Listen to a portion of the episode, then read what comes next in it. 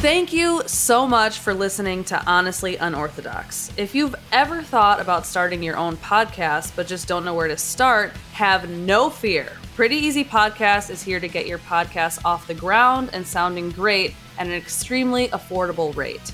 Pretty Easy Podcast helps new and seasoned podcasters by providing production, editing, and podcast management assistance. With Pretty Easy Podcasts, you can focus on your show's content while having a reliable tag team partner handle any and all of the technical aspects of podcasting to help your show sound great. As someone who clearly loves to hear themselves speak, I am completely uninterested in learning all of the mechanics of the technicalities of podcasting, the editing, and even the uploading of certain digital material that's needed to make this podcast sound as great as it does. And Pretty Easy Podcast has taken care of all of that for me, and they continue to indulge my love for getting all of this information out to you without any stress and any concern. You can go to prettyeasypodcast.com and get started today. Working with Alan and Melissa really has helped me avoid these roadblocks that so many podcasters run into with the recording, the editing, the feed management. Whether you're new to it or you already have a show, going to prettyeasypodcast.com really makes podcasting just that pretty easy. And now, let's get to the show.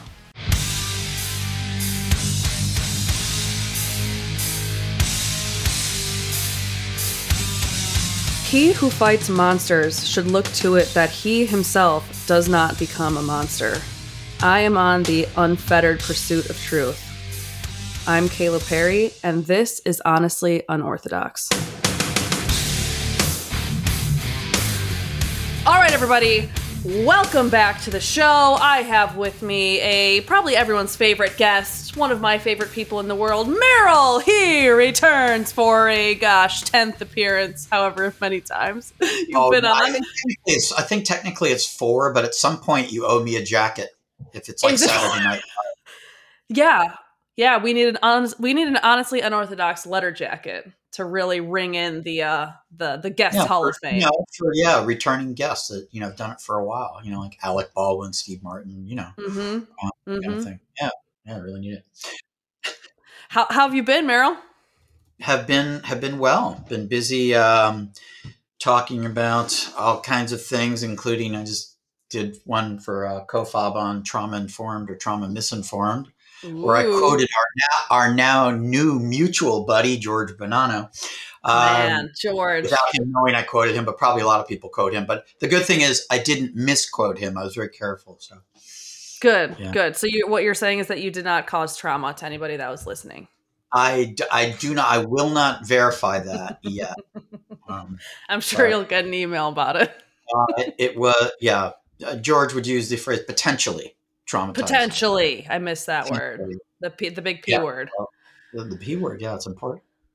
Um, Speaking of potentially traumatizing, Merrill, today's Yes. topic could be potentially traumatizing, at least if you were injured in the incident of a mass shooting or you were or you witnessed a mass shooting or you know as george mentioned if you knew someone i don't i'm still kind of on the fence about if you could be secondhand traumatized in that way but Yeah, the way they list them in the DSM, I don't think they meant to do it this way, but if you look at it logically, each thing they list of the ways you could develop PTSD, each one is less likely than the previous. As you Yes. as you go down from experiencing it yourself, everyone Mm-hmm. beneath that is like lower and lower um, probability. But yeah, Like yeah. So I think it's it's something that that the um, shootings uh, what people are call call mass shootings, which we'll get into why that might not- be the best thing to call them. Um, that uh, they have some characteristics of terrorism, and that is psychologically, it makes people afraid to go out. hmm It's, that's that's what terrorism is at it, at its heart, and that's what hate crimes are at their heart. Is that normally to be safe, you have to simply abide by the law and not do anything to other people that would cause retribution, right? And so if you live within the law, most of us feel safe. But the thing about terrorism is is that it doesn't matter if you live within the law because it's it's it's when it happens like that, it's not necessarily what you did. What you did was unimportant and that's that's what's so terrifying to people is that I'm a, I haven't done anything bad to anyone and somebody might come shoot me. Why would they want to come shoot me and this is a little bit terrifying for people the thought that even though you're a nice person and you don't bother anyone that this will come and be visited upon you you know? Yeah yeah it, yeah and there, there, it mm. seems like there aren't many proactive measures people can take either because of the unexpected nature of Right. And this is even what the FBI says. You know, the FBI says in all the information that they have on their website, and I haven't gone through all of it yet, but there's a lot of great information for the public. It was it was made to be consumed by the public so they can understand the problem better. But I seriously doubt people access it. You know, like maybe yeah. governmental agencies or places that have to put a plan in place for shooters, they would be more likely to access the information. But it's great information, and most people probably um, um, don't um, you know uh, access it. Uh, uh, but um, yeah, so one of the the um, I originally talked about this as school shootings because it was happening mm-hmm. a lot, but these these things are are very much related. And I guess probably the first thing we should maybe talk about is what's a mass shooting and what's an active shooter because I just learned this this week. Mm-hmm. Um, you know, most people just use the phrase, and in the media, they use the phrase mass shooting. Right. A mass shooting by most of the places that most of the places seem to use this definition, and the FBI recognizes it as well. A mass shooting involves three or the killing of mm-hmm. three or more people. I, and I think it it's not injury. I'm pretty sure it's killing, but at least three uh, would be a mass killing. Now, mass killing is a subset of active shooter. Active hmm. shooter hmm. is really what everyone is afraid of. It's an active shooter, and I'll get into that a little bit. But like a mass shooting, as an example, which is a subset of active mm-hmm. shooter, that is one of the considerations for the FBI as to whether to qualify something someone as an active shooter is was there also mass shooting? So mm. if there's, you know, if if they only shot one person and didn't try to shoot another person, they wouldn't qualify it as that. Um, Got however, it. okay. there can be mass shootings that are not active shooters, and one of the things they exclude, as an example, is gang-related violence. So right. in, a, a drive-by, maybe five people are killed. That mm. would be a mass shooting. Wouldn't be an active shooter. If you look at graphs that de- depict mass shooting and you look at the same graph. I did it for just one year like 2021 but it's probably similar for the other years because the definitions still hold. If you look at mass shootings you might see some numbers like 600 in a year. All right? For 20 but but for um for active shooters it's far less than that. It's it's mm-hmm. it's almost like a factor of 10 so um, active shooters. Yeah, it's much smaller. So uh, there were like, um, I think it was uh, 2022 that there were like 60 active shooters. Now there was like 300 mass shootings. Yeah. Or 400 mass shootings, not 400 active shooter incidents. So someone going to a school and shooting up, trying to shoot up the whole school, active shooter. Okay. Um, uh, gang violence, mm-hmm. domestic violence occurring in the context of another crime, and there are three or more killings, mass shooting. So what it means is, by the definition they're using of mass shootings, most people think I, I, believe, because this is what I thought, so I'm just going to take a guess. I don't know this. I think that most people believe that the mass shootings are being reported are all active shooters. They're not. Yeah, I was gonna say because with gang violence, especially in certain parts of the of America, specifically like L.A. and Chicago, I imagine there are ridiculous amounts of gang violence and deaths due to gang violence. That would be considered oh, yeah. a mass shooting. Um, no. But that doesn't feel that doesn't feel like a terrorist attack in the same way right. that a school right. shooting does. And, and the thing is that even though with the active shooters, I looked at one of the they're kind of like precursor behaviors. Um, but I looked at a summary of like 60 random cases they chose over like a 10 year period or something. Um, and they, um, oh, I forgot what I was going to say about that because I'm thinking of the uh, like uh, the the table of that.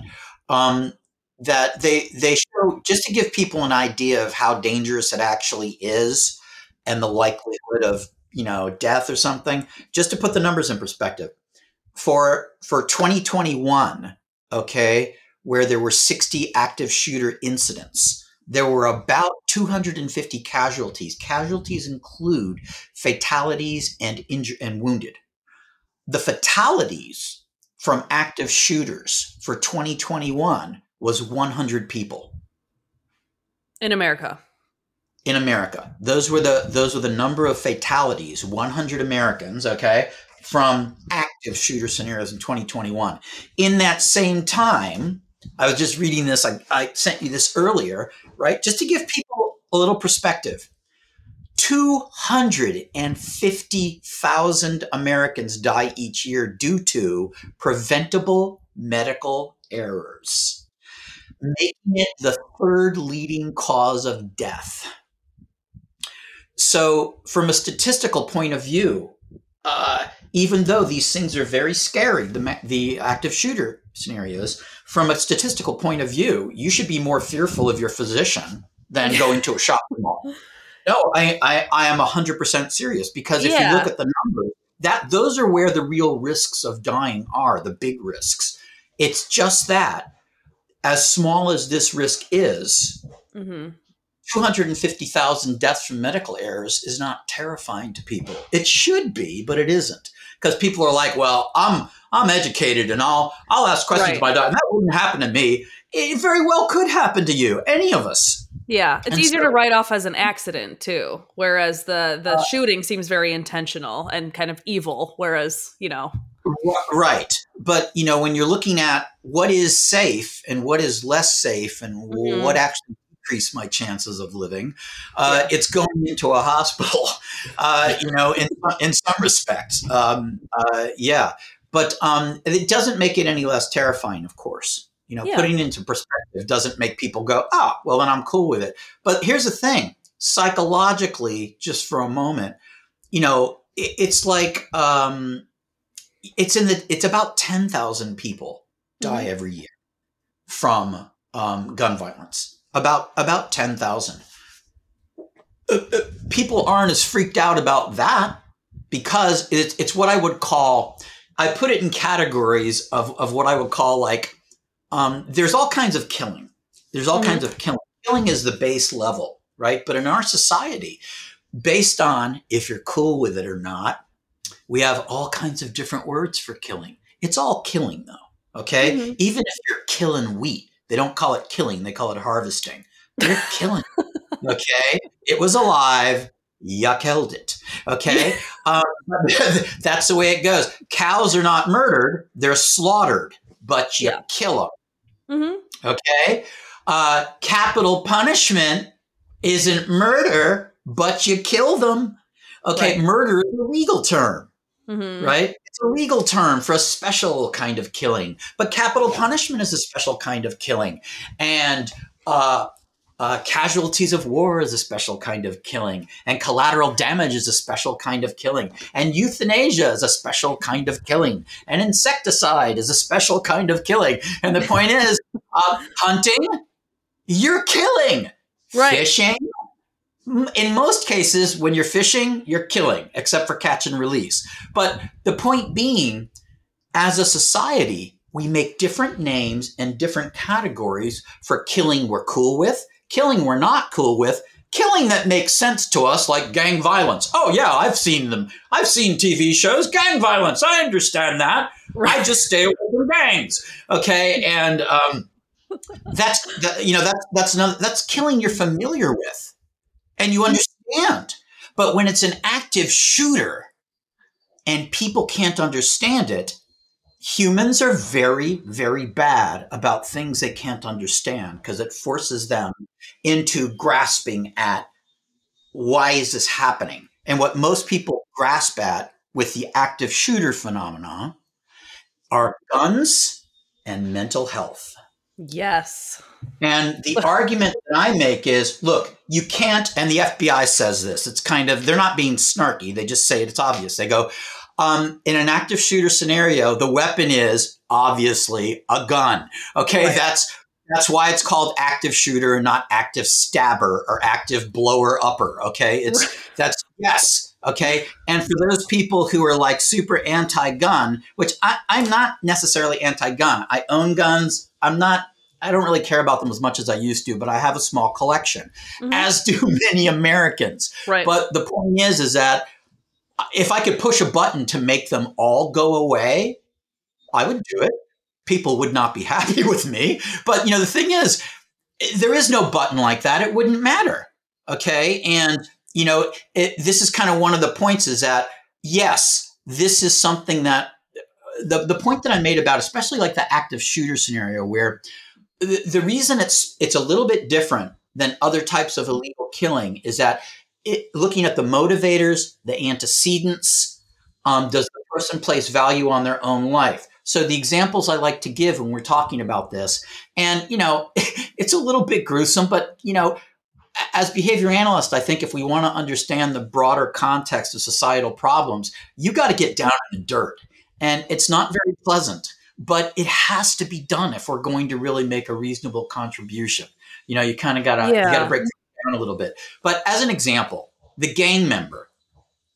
The gang member has selective empathy, like most of us. For their own gang, they care if they get killed. Mm-hmm. Those are their brothers. For the gang member's own family, they care about their family. They have empathy for their family. They would be very upset if their family got killed. For the uh, for the opposite gang, no empathy. It's like war. All right, it's like countries at war. Or instinctual tribalism at play. Yeah, whatever you would whatever you would like to call it, it's it's mm-hmm. that same kind of thing. It is nothing new. It is right. war on a small scale in mm-hmm. a city over different things, right? Yeah. But it's organized. There are groups and there are, you know, there are colors and there there are territories and it is very warlike, right? Mm-hmm. But my point is people understand this kind, but the but what I'm saying is gang members are not the same as somebody who's a terrorist. That is, uh, they they don't have no empathy for giant groups of people. They have no empathy for certain people, very right. specific people. Right? The hitman, uh, and also the gang member. None of the gang members want to die. None of the gang members want to go to jail. They don't want to get caught. They don't want to get hurt. They want to live. They want to become successful in the gang. Okay, the, the, the, these are people that want to live. This is how they're living, right? So the hitman, hitman wants to live. Hitman doesn't want notoriety. Okay. The hitman is motivated by money, right? The hitman has selective empathy for their marks, right? It doesn't mean the hitman has no empathy for other humans, right? The soldier, the soldier has selective empathy for the opposing force, right? It doesn't mean the soldier has no empathy for civilians. It doesn't mean the soldier doesn't feel bad when someone's killed, okay? But the soldier has selective empathy. They have to slightly devalue the life of the person they're fighting or they will die. It's the way it works, okay? It's selective empathy. And by the way, most of us, unless you were like Mother Teresa, okay, most of us have selective empathy. Right. Okay? It's a survival mechanism. It, it, it is a survival mechanism. And the further people are from us, generally the less empathy. My yeah. neighborhood, I care about you. My town, I care about you. Somebody else's town, fuck you. Who the fuck are you? Where you get another country? Oh, really? Fuck you. Okay, you know. So, and, and usually the, the empathy. Well, no, that's just kind of the way it works. It's like the right, closer right. you are to people, generally speaking, the more empathy yes. you have.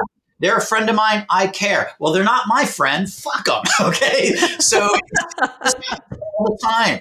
And it does, again, it's adaptive mm-hmm. in a manner of speaking, um, but it can get out of control.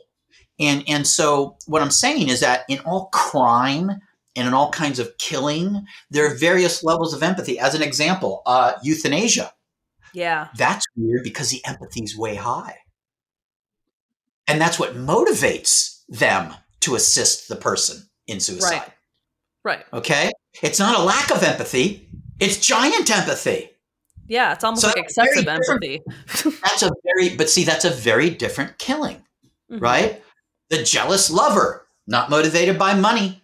Okay? This is a this is also a different kind of a killing with different consequences.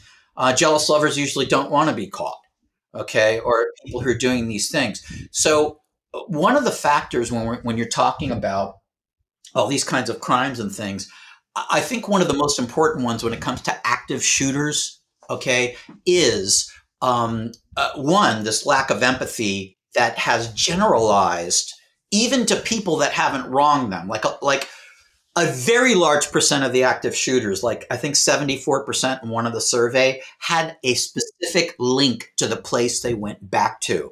I was mad about my job. I was, if, it, if they were under 18, it was a school they're at or a school they used to go to. Okay. Um, uh, so that would be an, an example of that. So usually there is like this counter coercion element to the active shooter. So it's not it's not typically from the stats that I've seen from the FBI, it's not typically I'm just mad at the world and I want to go shoot up everyone. Now some of them may be like that, but it's probably a smaller percentage. It looks like most of them are tied to physical locations, places people have been where they have connections. Okay. And usually when it's happening like that, like a workplace shooting where somebody comes back to the place of work and shoots up the entire place, that's typically a counter coercion kind of a thing. Right. That's usually something that has happened over a long time and the person has felt coerced, right? Um, so that there is that element there. But I think that the element that the other um, that the other types of things don't have, the other types of killings like gang related violence and the hitman and the robbery and stuff like that, is those individuals still value their lives, although they're willing to take risks with their lives. Right? So a gang member to go do a drive by, people might shoot back. You're taking a risk. yeah. So you might say that that person values their life slightly less because they are willing to take these risks. Okay. That, that maybe they don't value it less, but let's just put it this way. They're willing to engage in what might be life threatening behavior. For the greater good of their their their pride or their group or whoever. Sure. Like a soldier in, in, in an army is also, they also know that they are engaging in, now they don't want to die. They don't want to devalue their own lives, but they do know that they're engaging in behavior that puts them at risk of dying. So, someone like a suicide bomber, where would they fall in Uh, in this? They, they would fall under where they have actually, um, for for like a suicide bomber, they have no reason to live any, anymore, and they have every reason to die, and and this is the way they want to do it. So if it's something like uh, a terrorist organization, right. those are usually individuals. The kind of individuals they get are individuals that don't have a great life.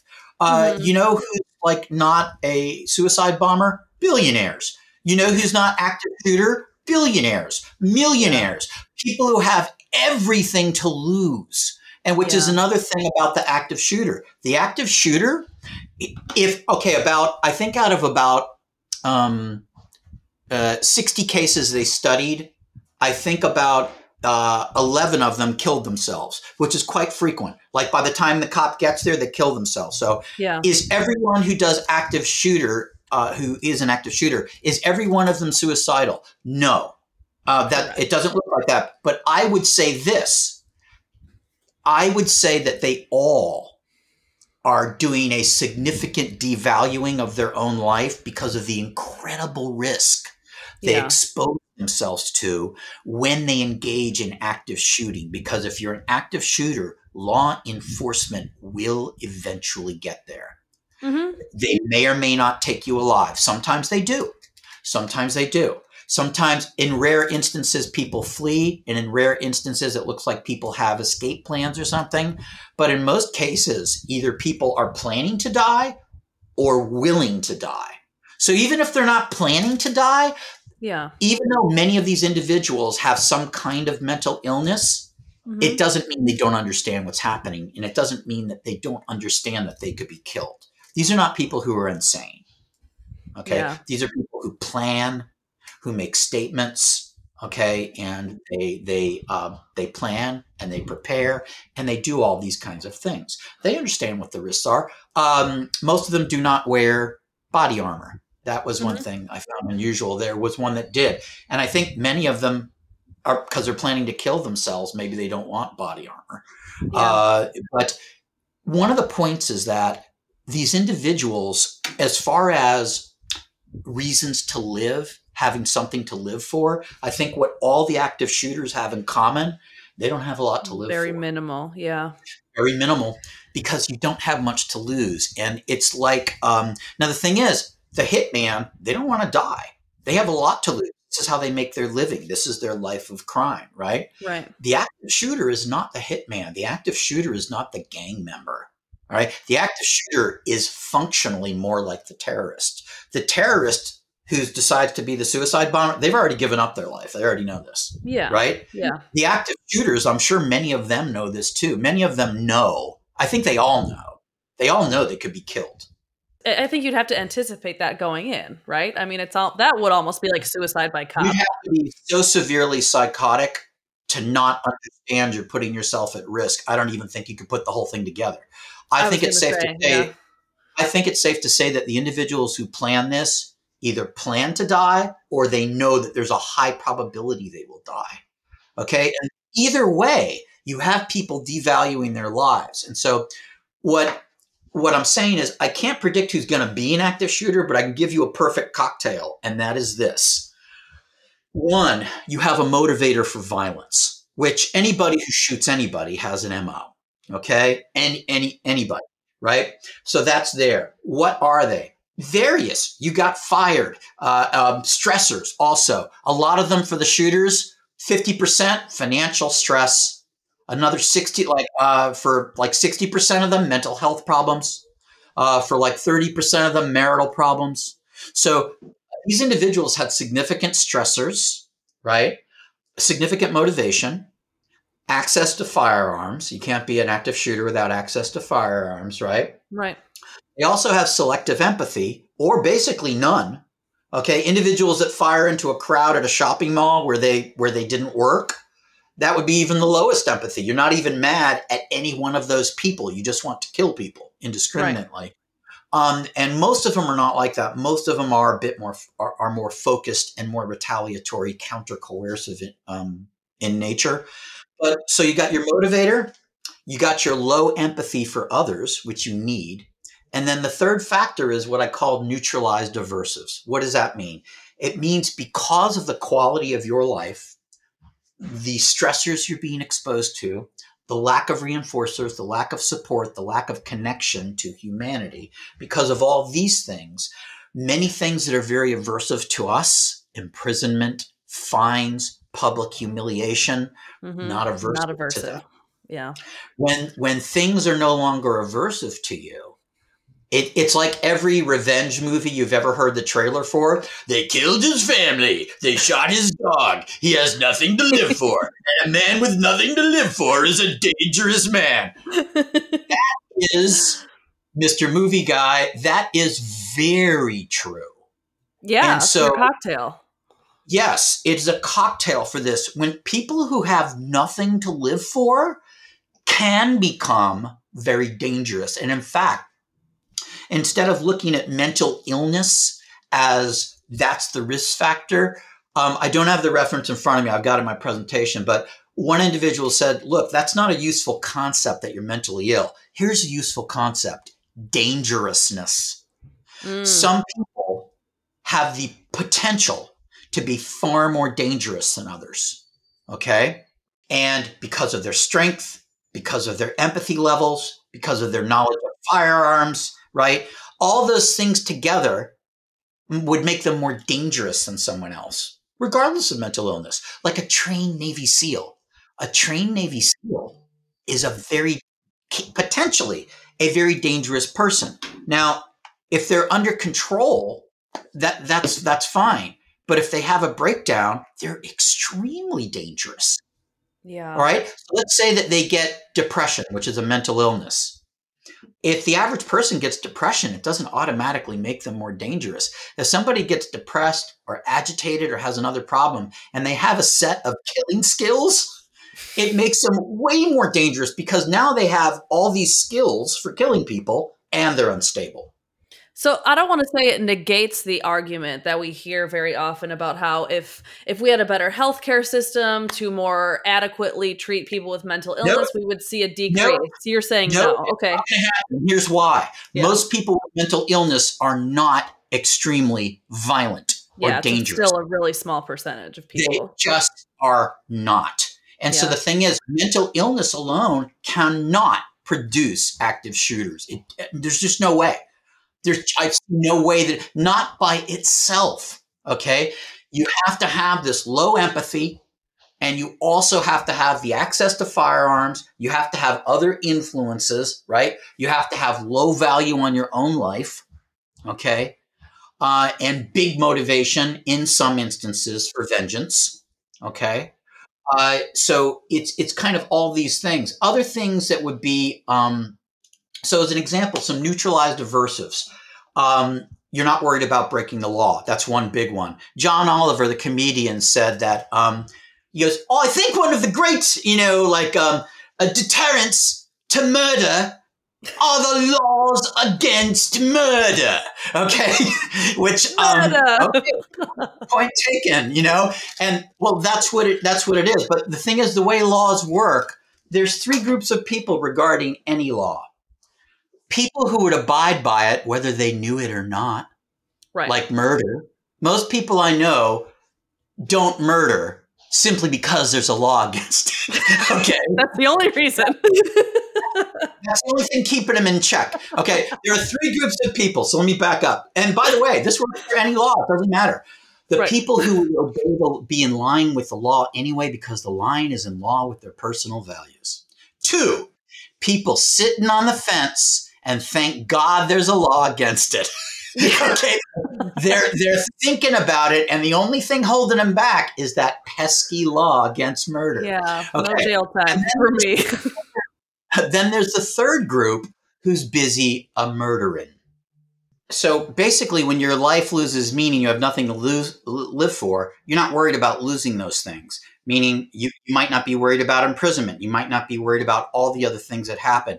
And that causes other problems because these things uh, are create other problems. So they have ripples. So when you don't value your own life or things are going so horribly, right? All these other things go wacky, right? Yeah.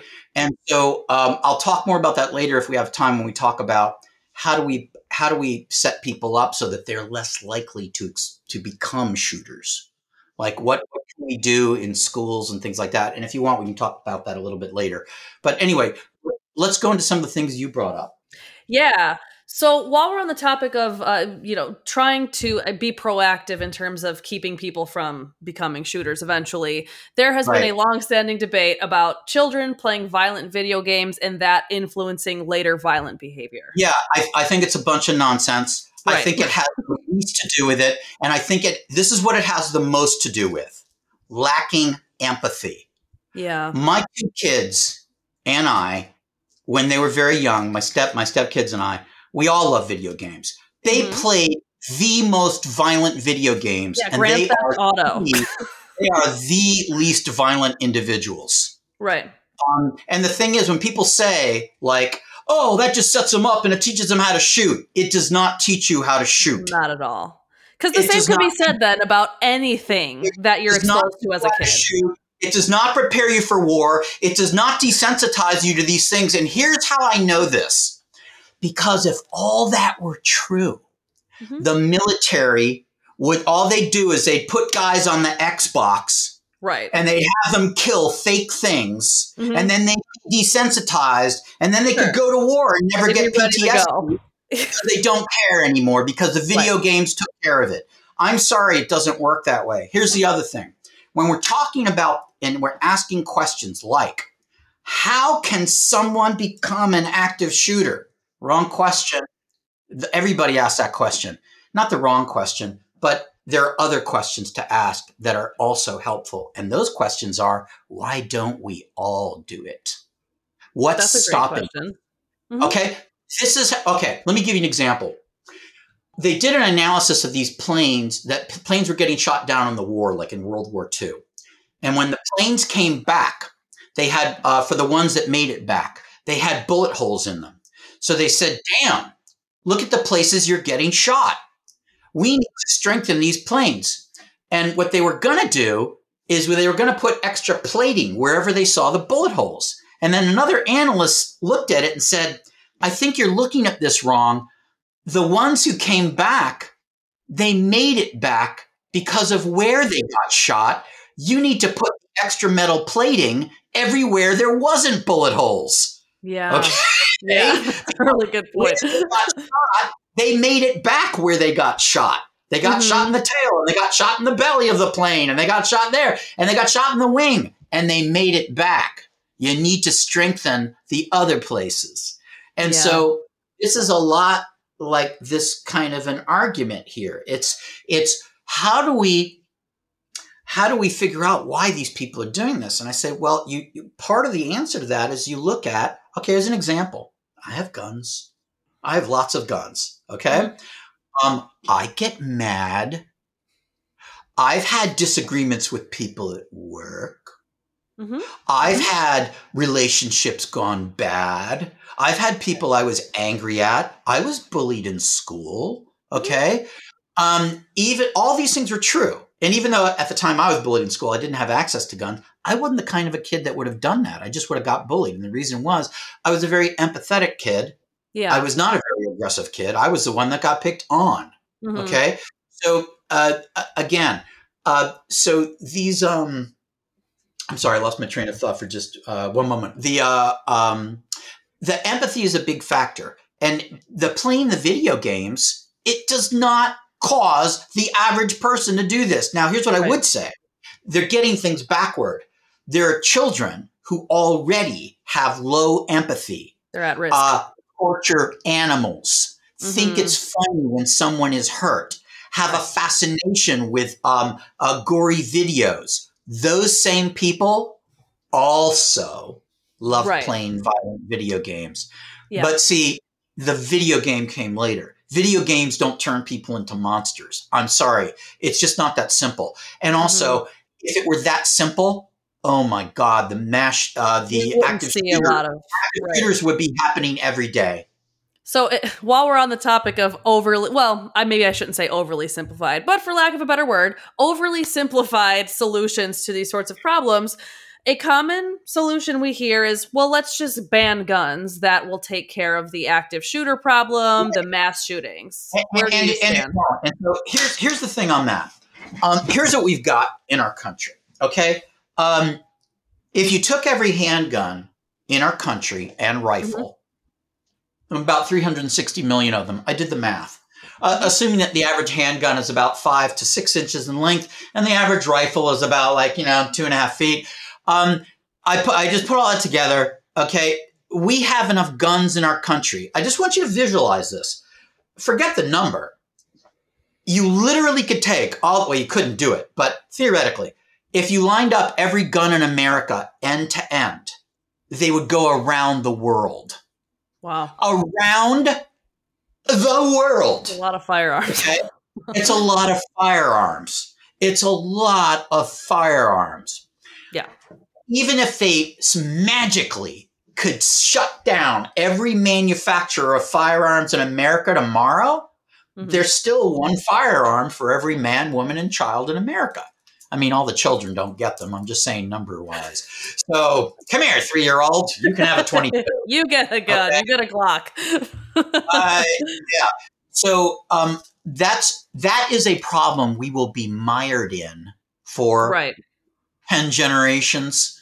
Uh, okay. They're not, how are you going to get rid of them? Okay. So it's it's not even like a government buyback program where there's like a pocket of guns somewhere and there's poverty yeah. and you can offer money and people trade their guns in. That's a reasonable thing. But 365 million firearms and that's a that's got to be an underestimate because that's what we know of. Well, let's Okay. okay. Let's indulge this idea then. Let's just like the button you mentioned. Let's say that you and me slammed on the button, poof, all guns. No It's Here's what's going to happen. It still doesn't account really quick though. It still doesn't account for the human tendency to Right. engage in that group behavior and violent Here's- behavior. here's- here's the problem. This is what firearms do. hmm Guns don't cause people cause people Mhm. to do uh, to become an active shooter. Correct. Guns allow it. So Hmm. what guns do? Guns amplify Yeah. this problem. The problem exists wanting to kill others, devaluing one's own life, devaluing the lives of others. Mhm. Those problems still exist. Not Right. wanting to live, not caring if you get arrested, having nothing to live for, having uh, a heart filled with vengeance. All Yeah. those have existed since the dawn of time. Okay. And they will continue to exist. And by the way, in other places, they knife people. Right. Okay. They bomb people. acid on them. They bomb people. Uh, the, the Boston Marathon bombing, I pressure just cooker. going to bring that up. Yeah. The point is, now here's what happens. Guns lower the response cost for violence. Guns allow it to become depersonalized because you can do it from a distance. And I do think this if there were no guns, this same problem would happen, but I think that the fatalities would be much lower. Now, here's the other thing. Even if, let's say, they have banned, and I and I would have no problem with this, I think they should be banned. Let's say that they banned large capacity magazines for, you know, um, these assault style rifles. Okay. Um, here's what would happen. First of all, they're all over the place right now, and Right. they're all over the black market, Mhm. and they're not that hard to get. you could print them with a 3D printer now.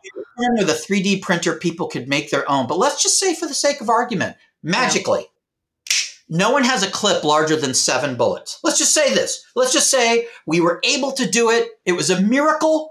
But everyone who has guns, no one has a clip larger than seven. What would Mhm. happen? People are going to bring backpacks full of clips. Yep. Okay. This is the first thing people will do. It'll take them a second to reload, but the way these shootings have gone, this is not like a John Wick movie. People have time to reload. Okay. Right. Uh, and, and that is not going to be a problem for these individuals. And, and so here's what the other thing that might happen. Let's say they could only get one gun with a clip of seven. You'd have the same fundamental problem and you'd have a lower fatality. Okay. Yeah. That's good. It's better to have less fatalities. It would be Sure. better if somebody ran out of bullets and seven bullets because people could then rush them. Okay. Right. But again, people have extra clips. Passing gun legislation brings to some people psychological peace. It Sure. will not have an effect on the outcome. I'm sorry. No, I just don't it think it will. I understand firearms. I think I understand the problem fairly well. And Mm-hmm. I understand how inventive people are. And everybody else should understand that as well. yeah. The guns make a fundamental social problem. And this fundamental social problem is me, the active shooter, I have been disconnected from society so badly.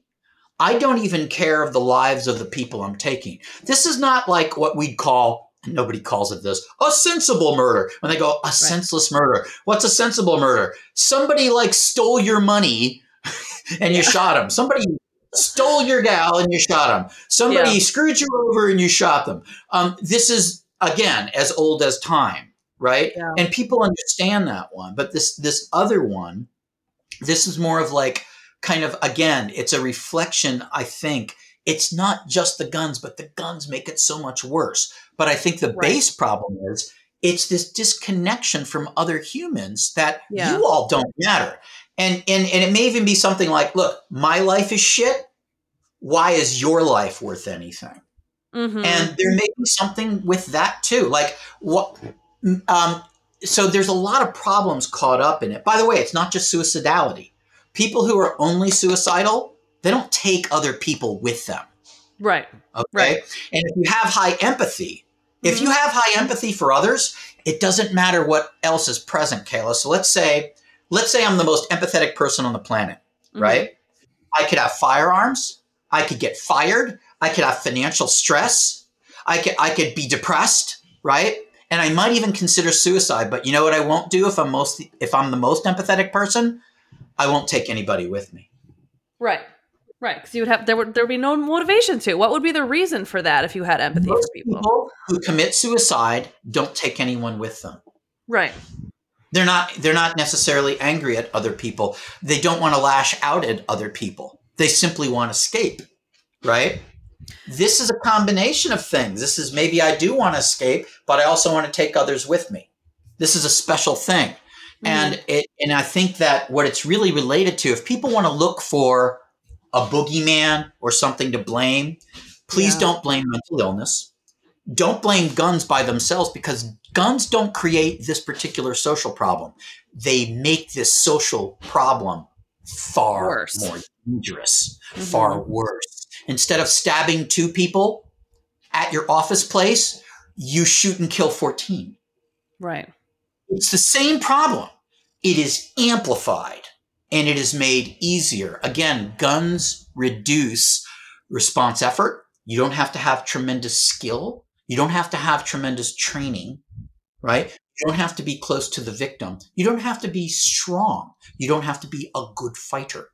The, uh, you know, uh, God created man, Smith and Wesson made them equal, is the line that you'll hear uh, from gun advocates. Okay. No, well, this is this is this is uh, has a lot of truth to it. The the the Sure. gun gives the person power. Now, and there's a lot of. I think that a lot of these people, my guess is also that plays into it as well, powerlessness. And and what I what I talk about is how effective are you in the environment?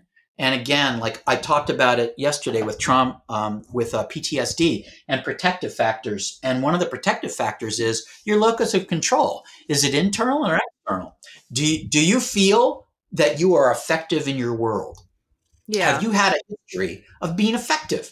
I do this and I accomplish it. I do this and I get friends. I do this and people like me. I do this and I got money. I did this and I made this thing. Is that your history or is your history one of everybody screwing you over? And so again, things like that become important. And when people are thinking about how do I protect children against this? I'm not, it's not, it's not keep them away from violent video games. It's teach them what Pat Friman tries to teach us, and that is there are no bad boys or bad girls or bad men or bad women by extension.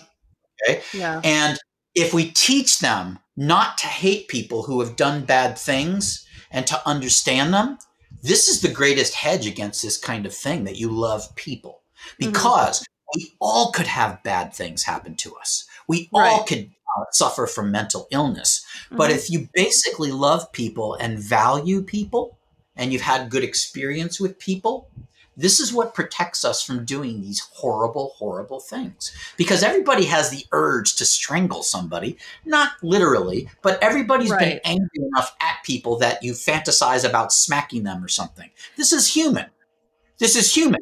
from the You know? standpoint of protective factors and considering it's a human thing, why why is it so concentrated in America when compared to other countries? Uh, Well, one thing is it's our number of guns. So, uh, and uh, the the other one might be, and I think this is part of the. Um, this is an idea that I had, and I actually wrote a letter to CNN. They never answered me, but the FBI has it on their page, and that is the "Don't Name Them" campaign. Mm, And the don't name them campaign means to prevent motivation to would be active shooters, you don't release the picture or the name of the person who did the active shooting. You know why? There's no reason we need to know it. We just Yeah. maybe need to know what happened and why it happened. We don't need to know who it was. That doesn't help us be safer. yeah, that's a good point. Okay. It doesn't help us be safer. It, when CNN says, like, well, we want people to be informed, no one needs to know the name or the face of an active shooter. It will not make a single American safer. It won't. It will just make you, um, it's sensationalism. And it's and it sells airtime and it sells newspapers and it's bullshit and people shouldn't be allowed to do it. Why?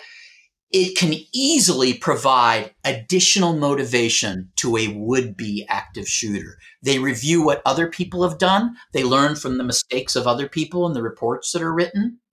Uh, criminals, this is still criminal behavior. even if mental health is involved. It's still criminal behavior, and criminals learn from other criminals.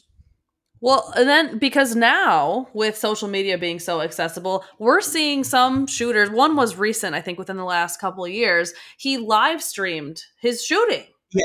Yes. I mean, that's and so the terrifying. Thing is, this is, when we talk about this as behavior analysts, this behavior, um, if you think about um, a serial killer, their behavior gets reinforced and it happens again.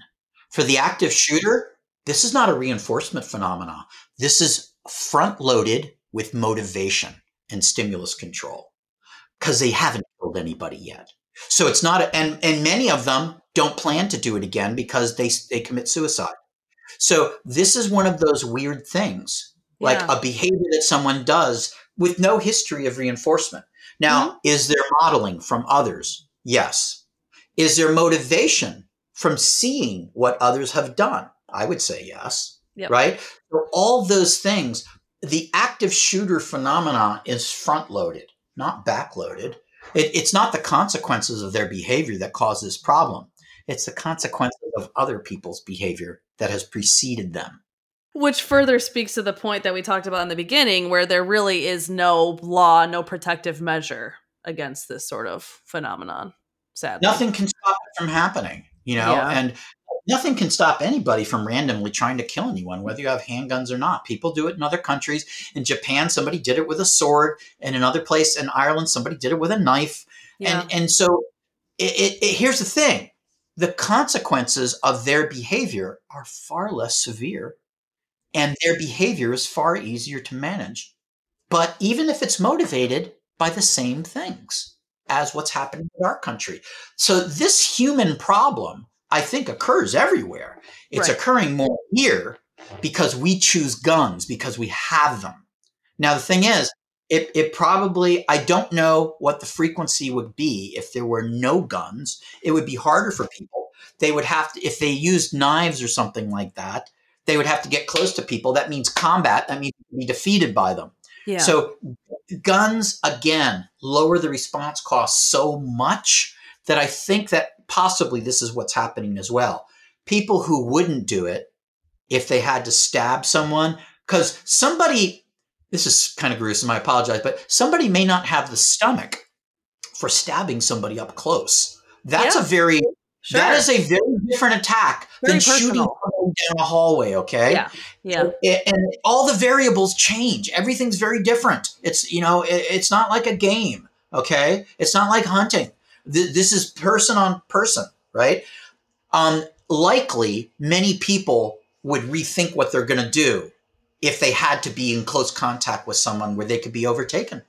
Yeah. Right? The Yeah. gun provides them in a gunless environment. The gun provides them absolute power for that moment. Right. And a lot of people have appealed to that part of it. That is, a lot of these people, part of what they're doing is one last minute power grab for the powerless. And so those would be other factors to look at. Like, does this, again, are we teaching children to be effective in their environment, that they can produce meaningful change? Do they feel that they're victims of the environment, can do nothing? Do they have no empathy for others? Do we actively teach them inadvertently to have selective empathy? I told you about that earlier. So, Yeah. um, if if someone throws a hair dryer in their husband's bathtub, they are they are guilt they are guilty Murder. of murder one. Okay. Right. If you're strapped to an electric chair when the current runs through you, that's capital punishment. Mm. Wait a second. It's all killing with electricity. One Yeah. of them is socially sanctioned, one of them is not. They're both killing with electricity.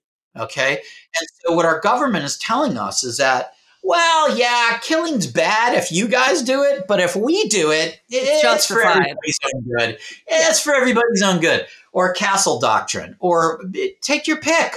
Uh, so, Yeah. again, we teach selective empathy and we do it inadvertently. Oh, that kid's terrible. You might say to your kid, Mommy, he was, this kid was mean to me. Well, he's a nasty child. Yeah. You're teaching selective empathy. hmm You're teaching selective empathy. And Yeah. so when you start teaching selective empathy, people can kind of take control of it. Oh, oh, some people don't matter. Some people don't matter. Some people matter way less, right? Yeah. So that's where I'd be focusing on because I, you know, I'll say it again. Even if everything else is a perfect storm, you have handguns, you're angry, somebody did you wrong, you have a mental health problem. If Mhm. you have high empathy, no one's getting shot. Yeah. No one's getting shot. If you have now, let's let's look at this. What if you're a real asshole billionaire? Okay. What if you're a real asshole billionaire? Those don't exist. Okay. Let's say you have no empathy for others at all. Let's say you're a real dick and you have no Sure. empathy for others at all.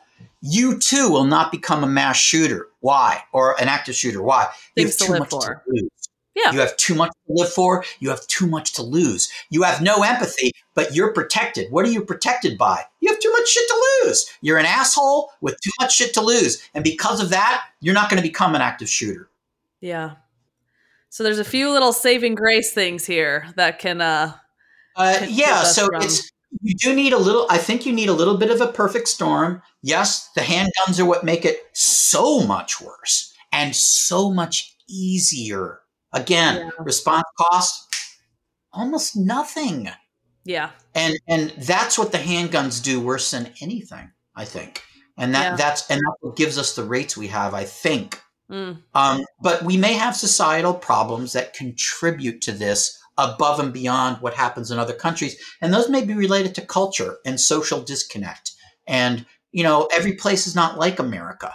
And, uh, you know, uh, we're, we're a newer country. It's multicultural. And, and depending on where people live, like in large cities, there's a lot more disconnect than in Right. a small rural town where everybody knows everybody or a village where there's support if you live in a very large place, a very large city, like most of us do, there's a lot of disconnect.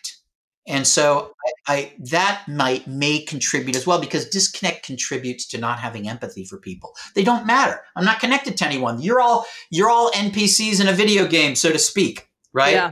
Yeah. But remember, that's not from playing video games. That's from not having empathy or Yeah. very selective or very low levels across the board, right? That I think is what makes people the most dangerous the low empathy and not much to live for, access to weapons. Um, maybe you have access to message boards that encourage you and provide discriminative stimuli and motivate, motivational stimuli and provide role models and uh, yeah, I think all that together is what we're is what we're looking at. But again, it's not just guns. There are too many people with guns who will never kill anybody. yeah. Never, ever, ever. Okay, Yeah. too many. Okay, it's not just that. It's not just mental illness. There are too many people with mental illness that will never kill anybody. It is this confluence of variables, right, for single individuals that you know have have these kind of problems. It's a very interesting thing to talk about. There, by the way, those interested. I haven't looked at it a lot as I've been busy lately, but there's a Facebook group for behavior analysts specifically interested in these kinds of phenomena, and people like have graphs they chart they chart these things and uh, there's a pretty large group in, interested in it so if you're interested in it want to find out more um, I'm, uh, i don't know exactly what the name of it is but there is a facebook group for behavior analysts about mass shootings Cool. That's very cool. Yeah, I'll I'll look into that. I could see if I could tag the actual name of the group or the link into the show notes. And Merrill, thank you for coming back.